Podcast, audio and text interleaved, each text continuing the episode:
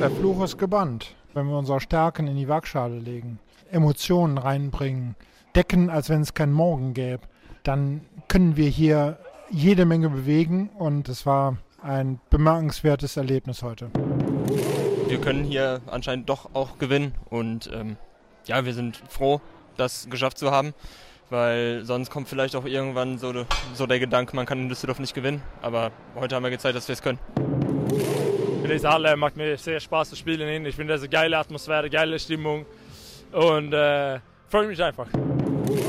Für mich ist das relativ uninteressant. Wir haben heute zwei Punkte. Wir haben, finde ich, eine sehr, sehr gute zweite Halbzeit gespielt und äh, das ist für mich heute das Ausschlaggebende. Löwenzeit, der BHC-Podcast. Präsentiert von den Sparkassen in Remscheid und Solingen. Weil es um mehr als Geld geht. Sparkasse. Oh wie Ostern und oh wie ist das schön. Hallo zur Löwenzeit. Der Bergische AC hat endlich seinen ersten Heimsieg in Düsseldorf eingefahren. Mit 37 zu 34 haben die Löwen den HSV Hamburg überfahren mit einer starken zweiten Halbzeit. Denn bis zur Pause sah es nicht danach aus, da lagen die Löwen noch zurück mit 15 zu 19. Mal schauen, ob wir herauskriegen, wer da in der Kabine den Turbo gezündet hat, wie insgesamt das Fazit nach diesen zwei spektakulären Spielen in Düsseldorf ausfällt, mit zusammengerechnet immerhin 143 Toren und was die Bergischen daraus mitnehmen für die so langsam beginnende Endphase der Saison. Wir sprechen darüber in diesem Podcast mit BRC-Trainer Jamal Naji, mit Torhüter Peter Johannessen, mit Noah Bayer und mit Geschäftsführer Jörg Föste. Also jede Menge Stimmen in dieser Löwenzeit ist natürlich auch jede Menge passiert, aber eine Stimme darf natürlich nicht fehlen, nämlich die von Thomas Rademacher aus der Sportredaktion des Solinger Tageblatts. Hallo Tom. Hallo Thorsten. Ich bin Thorsten Kabitz von Radio Reski und wir wünschen natürlich erstmal noch frohe Ostern allerseits. Ja, Tom, der BRC hat seinen Fans zu Ostern ordentlich was ins Nest bzw. Netz gelegt. Chronologisch müssen wir natürlich eigentlich beginnen mit dem grünen Donnerstag, mit dem 34 zu 38 gegen Magdeburg. Eine schon sehr torreiche und mehr als achtbare Niederlage gegen den noch amtierenden Meister. Gestern gegen Hamburg dann fast dasselbe Ergebnis nur andersrum. Also da haben die BRC-Fans, die einen Osterausflug in die Mitsubishi Elektrikhalle gemacht haben, auf jeden Fall einiges geboten bekommen. Tja, was sind das denn für neue, ungeahnte Angriffsqualitäten, die der BRC jetzt in den letzten beiden Spielen in der Mitsubishi Elektrikhalle von Düsseldorf äh, da aus Parkett gezaubert hat. 34 Tore gegen Magdeburg und jetzt 37 gegen den HSV Hamburg. Das ist schon beeindruckend und ähm, ja, es waren dann auch 22 in der zweiten Halbzeit am ähm, Ostersonntag. Und äh, das ist dann auch Saisonrekord tatsächlich. Also mehr gab es noch nicht. Und vor allem sind diese 22 auch mal eben locker fünf mehr als ähm, auswärts in Flensburg im ganzen Spiel und auch äh, vier mehr als zu Hause gegen Flensburg im ganzen Spiel. Also das war schon eine nette Ausbeute, was die Offensive betrifft und natürlich schon eine wahnsinnige äh, zweite Hälfte, das muss man ja schon sagen. Also man liegt zurück mit 15 zu 19.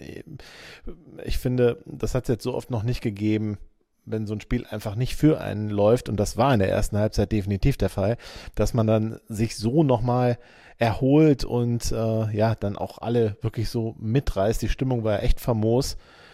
War schon ein cooles Erlebnis und ja, dazu eben der erste Sieg jemals in Düsseldorf im 18. Versuch. Das ist natürlich schon bemerkenswert. Rudelfunk. Wir Journalisten zählen sowas ja mal ordentlich mit. Welchen Stellenwert das für die Mannschaft hat und wie sie es selbst am Sonntag erlebt hat, das hören wir jetzt zuerst mal bei BRC-Geschäftsführer Jörg Föste. Jörg Föste bei mir.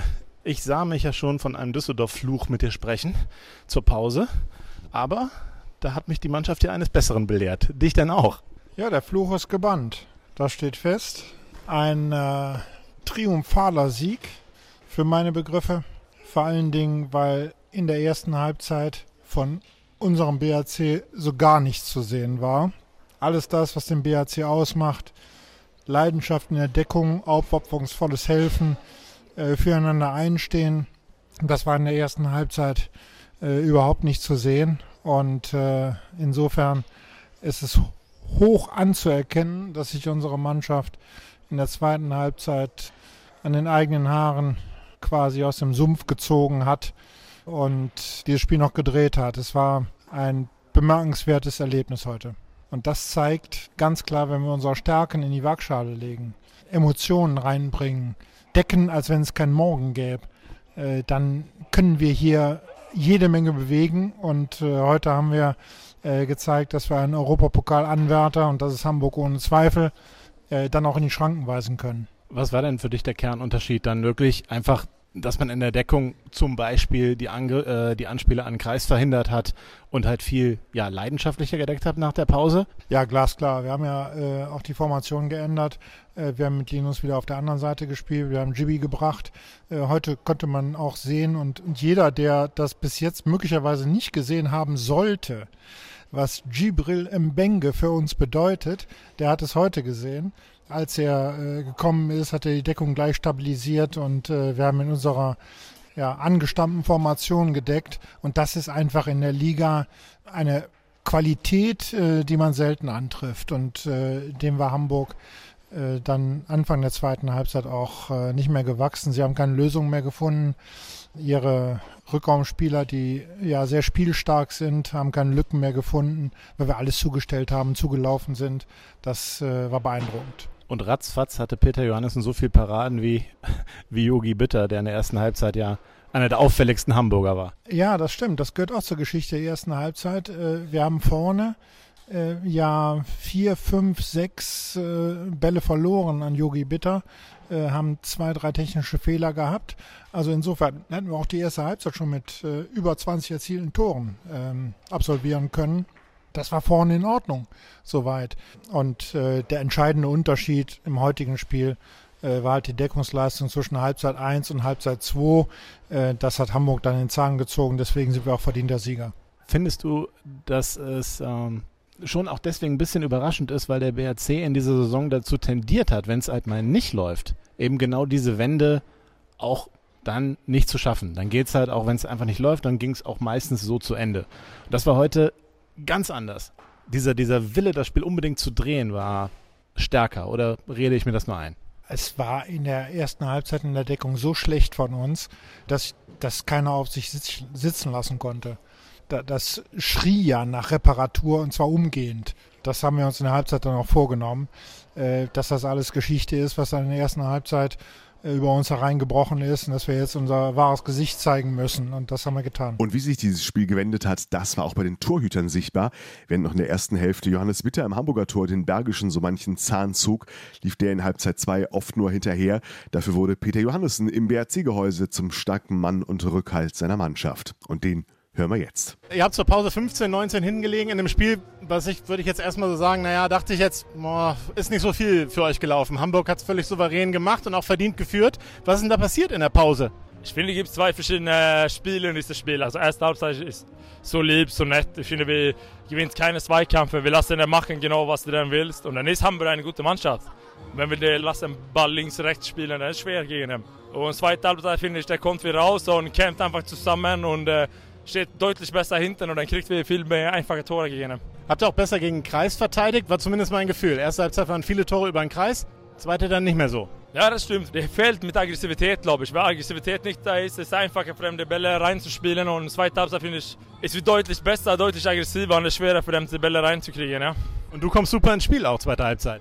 Ja, das stimmt, aber ich finde, man kriegt so ein paar einfache Bälle, die man könnte halten und was wir dann abgesprochen haben. Und ich finde, Abwehr ist deutlich besser. Also erste 10, 10 12 Minuten finde ich überhaupt nichts im Spiel, finde ich, in der ersten Halbzeit. Wenn du mal guckst, Yogi Bitter, erste Halbzeit neun Paraden, zweite Halbzeit null und dann ausgewechselt worden. Also offensiv habt ihr wohl auch irgendwas besser gemacht. Ja, natürlich, natürlich. Also der hängt auch zusammen, ja. Aber, aber der, wie sagt das so, äh, man kann das drehen. Äh, unsere erste Halbzeit ist Hamburgs zweite Halbzeit, finde ich. Man kriegt überhaupt nichts hin hinten. Äh, ich glaube, fast jeder Ball, wie Schüssler Tor geht rein. Äh, das Gefühl, also so, da habe ein paar Paraden natürlich, aber spielt deutlich besser von äh, gut ab. Äh, viele erste Welle-Tore, einfache Tore einfach. Ich meine, du hast ja viele Spiele erlebt, auch viele Aufholjagden erlebt, aber hast du so richtig dran geglaubt in der Kabine, dass ihr so aufstehen könnt? Ja, natürlich. Also wenn nicht, dann finde ich, da sollte man aufhören einfach. Da ist man, da, da stehe ich hinter. Wenn man nicht da glaubt, wenn man viele Tore hinterlegt, dass man kann da drehen, egal wenn es scheiße aussieht, ich finde, kein Spiel ist tot, ja. Also wenn man hinten liegt, das ist normal, ja. Handball ist 60 Minuten, nicht nur 30. Ja, und dann war die Halle natürlich auch voll da und äh, hat sich dann wahrscheinlich so ab Minute 44 super angefühlt alles. Ja, ich muss also sagen, diese Halle macht mir sehr Spaß zu spielen. Ich finde, das ist eine geile Atmosphäre, geile Stimmung und äh, freue mich einfach. Jetzt ist eine Woche frei im Prinzip, also natürlich habt ihr nicht wirklich frei. Jetzt kommt der B-Pokal-Final vor, äh, aber habt ihr jetzt zumindest ein paar Tage mal Urlaub bekommen oder wie ist das jetzt geplant, die nächsten Tage? ja, Samstag, Sonntag habe ich frei. Und Montag, Dienstag, glaube ich. Also keine Reise nach, nach Schweden wert. nein, nein, nein, da muss wir mit dem Trainer sprechen einfach. Da ist ein bisschen eine Sache zu klären für nächstes Jahr. Danke dir. Kein Problem, schön. Ja, mal gucken, was wir da beim Trainer erreichen können. Zumindest eine extra Einheit Fußball beim Training sollte aber drin sein, oder? Wie Jamal Naji die Leistungen seines Teams bewertet und mit welcher Kabinenpredigt er in der Halbzeit den Schalter umgelegt hat, der Trainer im Interview mit Thomas Rademacher. Jamal Naji, herzlichen Glückwunsch. Es war das erste Mal. Sag nicht, du weißt es nicht. Doch, das weiß ich. Es wurde äh, oft genug erwähnt im Vorfeld. Weißt du auch, der wievielte Versuch es war? Nein? 18. Versuch 18 des BRC. Ernsthaft? Also 18. das Bundesliga-Heimspiel des BRC in Düsseldorf und es war der erste Sieg. Ja, das, kann dem, das bedeutet im Umfeld bestimmt viel. Ähm, für mich ist das relativ uninteressant. Wir haben heute zwei Punkte. Wir haben, finde ich, eine sehr, sehr gute zweite Halbzeit gespielt und äh, das ist für mich heute das Ausschlaggebende. 22 Tore, na klar, geht es noch besser. Ihr habt auch in der zweiten Halbzeit was verworfen, aber es war schon nah am Optimum, oder? Ja, absolut. Also 22 Tore, ja, äh, deutlich mehr als äh, die Anzahl der Tore, die wir im ganzen Spiel gegen Flensburg geworfen haben. Äh, von daher, ähm, ja, das war, das war gut. Wir haben ähm, sehr hochprozentig abgeschlossen die Entscheidungsfindung der, der, der Würfe war gut. Ähm, da kann man im Angriff wirklich zufrieden sein und es war eine sehr hohe Anzahl an, an Positionsangriffen, weswegen Hamburg dann natürlich auch zu vielen Toren kam. Ist das schon ein Spiel, wo man den Trainer da mal fragen muss, was hast du denn in der Halbzeit gemacht? Ihr habt ähm, 15 zu 19 hinten gelegen. Äh, ich will jetzt nicht sagen, ihr seid Mause tot aus, aber Hamburg war einfach auch wirklich die vier Tore mal mindestens besser.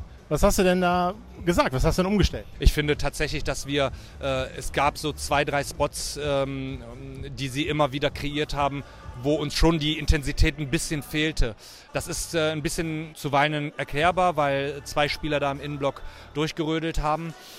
Aber wir, uns war einfach klar, dass wir dieses Spiel nur gewinnen können, wenn wir ähm, eben diese zwei, drei Sachen wegnehmen, wenn wir ein bisschen intensiver ähm, spielen und äh, ja, wenn wir es dann auch schaffen, die Halle mitzunehmen, weil wir brauchten die Halle. Wir haben zum Ende hin gemerkt, dass wir nichts geboten haben und dementsprechend dann auch der, der Output natürlich nicht hoch war. Aber äh, in der zweiten Halbzeit haben wir halt das geschafft, was wir mussten und das hat uns sehr, sehr geholfen. Also war vor allem dann die defensive Steigerung für dich äh, entscheidende? Absolut und dadurch eben in das Tempospiel, dann gepaart mit ähm, einer wirklich hohen Effektivität im Angriff. Und auch äh, im Angriff ja nicht nur effizient, sondern eben auch ja, variantenreicher. In der ersten Halbzeit war, so hatte man schon das Gefühl, war jetzt nicht so viel, so viel Durchkommen gegen HSV. Äh, ja, absolut. Das ist auch was, was äh, sowohl in der Halbzeit als auch noch in der ersten Halbzeit angesprochen wurde, dass wir ähm, äh, nicht variantenreich angegriffen haben, nicht variantenreich genug angegriffen haben und wir es in der ersten Halbzeit noch nicht verstanden haben, zu gucken, wer steht denn eigentlich links und rechts vor mir und was muss ich dafür oder was wollen wir dafür spielen? Welche Art des Spiels passt gerade zu uns? Äh, das haben wir in der zweiten Halbzeit deutlich, deutlich besser hinbekommen und ähm, ja, dementsprechend dann auch, wie gesagt, effektiver abgeschlossen. Und Noah Bayer und Isaac Persson haben die Dinger auch wirklich mit einer bemerkenswerten Ruhe reingemacht.